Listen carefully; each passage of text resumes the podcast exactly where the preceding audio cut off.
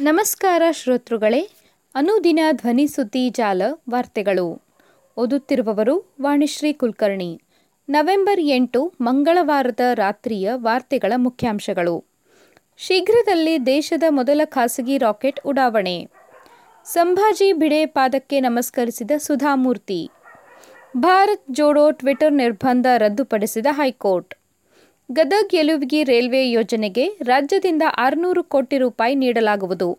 ಮುಖ್ಯಮಂತ್ರಿ, ಅಭ್ಯಾಸದ ವೇಳೆ ರೋಹಿತ್ ತೋಳಿಗೆ ಪೆಟ್ಟು, ತಂಡದಲ್ಲಿ ಆತಂಕ. ವಾರ್ತೆಗಳ ವಿವರ.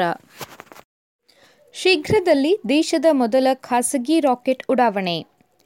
ದೇಶದಲ್ಲಿ ಖಾಸಗಿಯಾಗಿ ಅಭಿವೃದ್ಧಿಪಡಿಸಲಾಗಿರುವ ಮೊದಲ ರಾಕೆಟ್ ವಿಕ್ರಮ್ ಎಸ್ ಅನ್ನು ನವೆಂಬರ್ ಹನ್ನೆರಡರಿಂದ ಹದಿನಾರರ ಒಳಗೆ ಉಡಾವಣೆ ಮಾಡಲಾಗುವುದು ಎಂದು ಹೈದರಾಬಾದ್ ಮೂಲದ ಸ್ಟಾರ್ಟ್ಅಪ್ ಸ್ಕೈರೂಟ್ ಏರೋಸ್ಪೇಸ್ ಸಂಸ್ಥೆ ಮಂಗಳವಾರ ಘೋಷಿಸಿದೆ. ಈ ಉಡಾಯನ ಯೋಜನೆಗೆ ಪ್ರಾರಂಭ ಎಂಬ ಹೆಸರು ನೀಡಲಾಗಿದೆ. ಇದನ್ನು ಭಾರತೀಯ ಬಾಹ್ಯಾಕಾಶ ಸಂಶೋಧನಾ ಸಂಸ್ಥೆಯು ಶ್ರೀಹರಿಕೋಟಾದ ಉಡಾಯನ ಕೇಂದ್ರದಿಂದ ಉಡಾವಣೆ ಮಾಡಲಾಗುವುದು. ನವೆಂಬರ್ ಹನ್ನೆರಡರಿಂದ ಹದಿನಾರರವರೆಗಿನ ಅವಧಿಯಲ್ಲಿ ರಾಕೆಟ್ ಉಡಾವಣೆಗೆ ಅಧಿಕಾರಿಗಳು ಅವಕಾಶ ನೀಡಿದ್ದಾರೆ. ಹವಾಮಾನ ಪರಿಸ್ಥಿತಿಯನ್ನು ಆಧರಿಸಿ ನಿರ್ದಿಷ್ಟ ಸಮಯವನ್ನು ನಿಗದಿಪಡಿಸಲಾಗುವುದು ಎಂದು ಸ್ಕೈರೂಟ್ ಏರೋಸ್ಪೇಸ್ ಸಿಇಒ ಸಹ ಸಂಸ್ಥಾಪಕ ಪವನ್ ಕುಮಾರ್ ಚಂದನ್ ತಿಳಿಸಿದ್ದಾರೆ. ಇಸ್ರೋ ಮತ್ತು ಇನ್ಸ್ಪೇಸ್ ನೀಡಿದ್ದ ಸಹಕಾರದಿಂದಾಗಿ ಈ ರಾಕೆಟ್ ಅನ್ನು ಕಡಿಮೆ ಅವಧಿಯಲ್ಲಿ ಅಭಿವೃದ್ಧಿಗೊಳಿಸಲಾಯಿತು. ಖ್ಯಾತ ವಿಜ್ಞಾನಿ ವಿಕ್ರಮ್ ಸಾರಾಭಾಯ್ ಅವರ ಸ್ಮರಣಾರ್ಥವಾಗಿ ವಿಕ್ರಮ್ ಎಸ್ ಎಂದು ಈ ರಾಕೆಟ್ಗೆ ಹೆಸರು ನೀಡಲಾಯಿತು ಎಂದು ಅವರು ಹೇಳಿದ್ದಾರೆ. ಸಂಭಾಜಿ ಭಿಡೆ ಪಾದಕ್ಕೆ ನಮಸ್ಕರಿಸಿದ ಸುಧಾಮೂರ್ತಿ.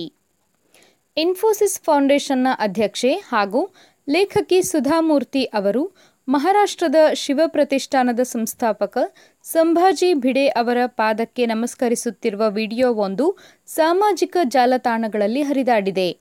ಸುಧಾ ಅವರ ಪುಸ್ತಕಗಳು ಮರಾಠಿಗೆ ಭಾಷಾಂತರಗೊಂಡಿದ್ದು, ಅವುಗಳ ಪ್ರಚಾರ ಹಾಗೂ ಓದುಗರೊಂದಿಗೆ ಸಂವಾದ ನಡೆಸುವ ಸಲುವಾಗಿ ಅವರು ಸೋಮವಾರ ಸಾಂಗ್ಲಿಗೆ ಭೇಟಿ ನೀಡಿದ್ದರು. ಈ ವೇಳೆ ಸಂಭಾಜಿ ಅವರು ಸುಧಾ ಅವರನ್ನು ಭೇಟಿಯಾಗಿದ್ದರು. ರಾಯಗಢ ಕೋಟೆಯಲ್ಲಿ ಚಿನ್ನದ ಸಿಂಹಾಸನ ಪ್ರತಿಷ್ಠಾಪನೆ ಮಾಡಲು ನೆರವು ನೀಡುವಂತೆ ಭಿಡೆ ಅವರು ಕೋರಿದ್ದಾರೆ ಎಂದು ಅವರ ಆಪ್ತರು ಹೇಳಿದ್ದಾರೆ. ಸುಧಾ ಅವರಿಗೆ ಭಿಡೆ ಅವರ ಪರಿಚಯ ಇರಲಿಲ್ಲ. ಹಿರಿಯರು ಎಂಬ ಕಾರಣಕ್ಕೆ ಅವರ ಪಾದಕ್ಕೆ ನಮಸ್ಕರಿಸಿದ್ದಾರೆ ಎಂದು ಸುಧಾ ಅವರ ಸಹಾಯಕರೊಬ್ಬರು ತಿಳಿಸಿದ್ದಾರೆ. ಹಿಂದುತ್ವವಾದಿಯಾಗಿರುವ ಭಿಡೆ ಅವರು ಹಣೆಗೆ ಬೊಟ್ಟು ಇಟ್ಟಿಲ್ಲ ಎಂಬ ಕಾರಣಕ್ಕೆ ಪತ್ರಕರ್ತೆಯೊಬ್ಬರ ಜೊತೆ ಮಾತನಾಡಲು ನಿರಾಕರಿಸಿದ್ದರು. ಇದಕ್ಕಾಗಿ ರಾಜ್ಯ ಮಹಿಳಾ ಆಯೋಗ ಅವರಿಗೆ ನೋಟಿಸ್ ನೀಡಿತ್ತು. ಭಾರತ್ ಜೋಡೋ ಟ್ವಿಟರ್ ನಿರ್ಬಂಧ ರದ್ದುಪಡಿಸಿದ ಹೈಕೋರ್ಟ್. ಕೆಜಿಎಫ್ ಟು ಚಿತ್ರದ ಸಂಗೀತವನ್ನು ಅನುಮತಿ ರಹಿತವಾಗಿ ಬಳಸಿಕೊಂಡ ಆರೋಪದ ಹಿನ್ನೆಲೆಯಲ್ಲಿ ಭಾರತೀಯ ರಾಷ್ಟ್ರೀಯ ಕಾಂಗ್ರೆಸ್ ಮತ್ತು ಭಾರತ್ ಜೋಡೋ ಯಾತ್ರೆಯ ಅಧಿಕೃತ ಟ್ವಿಟರ್ ಖಾತೆಗಳನ್ನು ತಾತ್ಕಾಲಿಕವಾಗಿ ನಿರ್ಬಂಧಿಸಿದ್ದ ವಾಣಿಜ್ಯ ನ್ಯಾಯಾಲಯದ ಮಧ್ಯಂತರ ಆದೇಶವನ್ನು ಹೈಕೋರ್ಟ್ ರದ್ದುಪಡಿಸಿದೆ. ಈ ಸಂಬಂಧ ಐಎನ್ಎಸ್ ವಕ್ತಾರೆ ಸುಪ್ರಿಯಾ ಶ್ರೀನೇತ್ ಸಲ್ಲಿಸಿದ್ದ ಮೇಲ್ಮನವಿಯನ್ನು ನ್ಯಾಯಮೂರ್ತಿ ಜಿ ನರೇಂದರ್ ನೇತೃತ್ವದ ವಿಭಾಗೀಯ ನ್ಯಾಯಪೀಠ ಮಂಗಳವಾರ ಸಂಜೆ ತುರ್ತು ವಿಚಾರಣೆ ನಡೆಸಿ, ಸೋಮವಾರವಷ್ಟೇ ಅಂದರೆ ನವೆಂಬರ್ ಏಳು ನಗರದ ವಾಣಿಜ್ಯ ನ್ಯಾಯಾಲಯ ನೀಡಿದ್ದ ಆದೇಶವನ್ನು ರದ್ದುಪಡಿಸಿತು. ಅಂತೆಯೇ, ಈಗಾಗಲೇ ಅಪ್ಲೋಡ್ ಮಾಡಿರುವ ಸ್ಕ್ರೀನ್ಶಾಟ್ಗಳನ್ನು ಕೋರ್ಟ್ಗೆ ನೀಡಿ ಎಂದು ಮೇಲ್ಮನವಿದಾರರಿಗೆ ಆದೇಶಿಸಿತು. ವಿಚಾರಣೆ ವೇಳೆ ಕಾಂಗ್ರೆಸ್ ಪರ ಸುಪ್ರೀಂ ಕೋರ್ಟ್ ಹಿರಿಯ ವಕೀಲ ಅಭಿಷೇಕ್ ಮನು ಸಿಂಘ್ವಿ ಮತ್ತು ಹೈಕೋರ್ಟ್ನ ಹಿರಿಯ ವಕೀಲ ಎಎಸ್ ಪೊನ್ನಣ್ಣ ಹಾಜರಾಗಿ ಭಾರತ್ ಜೋಡೋ ಯಾತ್ರೆಯ ವೇಳೆ ಹಿನ್ನೆಲೆ ಸಂಗೀತವಾಗಿ ಅಳವಡಿಸಿಕೊಳ್ಳಲಾಗಿತ್ತು ಎಂದು ಆಪಾದಿಸಲಾಗಿದೆ. ಇದರನ್ವಯ ವಿಚಾರಣಾ ನ್ಯಾಯಾಲಯ ಟ್ವಿಟರ್ ಖಾತೆ ನಿರ್ಬಂಧಿಸಿ ಮಧ್ಯಂತರ ಆದೇಶ ನೀಡಿದೆ. ಗದಗ್ ಎಲುವಿಗಿ ರೈಲ್ವೆ ಯೋಜನೆಗೆ ರಾಜ್ಯದಿಂದ ಆರುನೂರು ಕೋಟಿ ರೂಪಾಯಿ ನೀಡಲಾಗುವುದು. ಮುಖ್ಯಮಂತ್ರಿ, ಗದಗ್ ಯಲುವಿಗಿ ರೈಲ್ವೆ ಯೋಜನೆ ಅನುಷ್ಠಾನಗೊಳಿಸಲು ತೀರ್ಮಾನಿಸಲಾಗಿದ್ದು ಈ ಯೋಜನೆಗೆ ರಾಜ್ಯ ಸರ್ಕಾರದಿಂದ ಆರುನೂರು ಕೋಟಿ ರೂಪಾಯಿ ನೀಡಲಾಗುವುದು ಎಂದು ಸಿಎಂ ಬಸವರಾಜ ಬೊಮ್ಮಾಯಿ ಘೋಷಿಸಿದರು. ಗದಗ ಜಿಲ್ಲೆಯ ಶಿರಹಟ್ಟಿಯಲ್ಲಿ ಬಿಜೆಪಿ ಜನಸಂಕಲ್ಪ ಯಾತ್ರೆಯಲ್ಲಿ ಮಾತನಾಡಿದ ಅವರು, ಶಿರಹಟ್ಟಿಯಲ್ಲಿ ಕನಕದಾಸರ ಸಭಾಭವನ ನಿರ್ಮಾಣಕ್ಕೆ ಬೇಡಿಕೆ ಬಂದಿದೆ.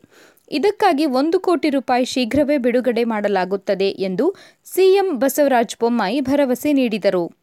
ಚಿರಹಟ್ಟಿ ಮುಂಡ್ರಗಿ ಕ್ಷೇತ್ರವನ್ನು ಪ್ರವಾಸೋದ್ಯಮ ಸ್ಥಳವನ್ನಾಗಿಸಲು ಕ್ರಮ ತೆಗೆದುಕೊಳ್ಳಲಾಗುವುದು. ತಾಂಡಾದ ಪ್ರತಿಯೊಂದು ಮನೆಗೂ ಹಕ್ಕುಪತ್ರಗಳನ್ನು ಒಂದು ತಿಂಗಳಿನಲ್ಲಿ ತಲುಪಿಸಲಾಗುವುದು. ಅವರ ಬೇಡಿಕೆಯನ್ನು ಈಡೇರಿಸುವುದು ಸರ್ಕಾರ ಬದ್ಧತೆಯಾಗಿದೆ. ಜನರು ಯಾವುದೇ ಆತಂಕ ಪಡುವುದು ಬೇಡ.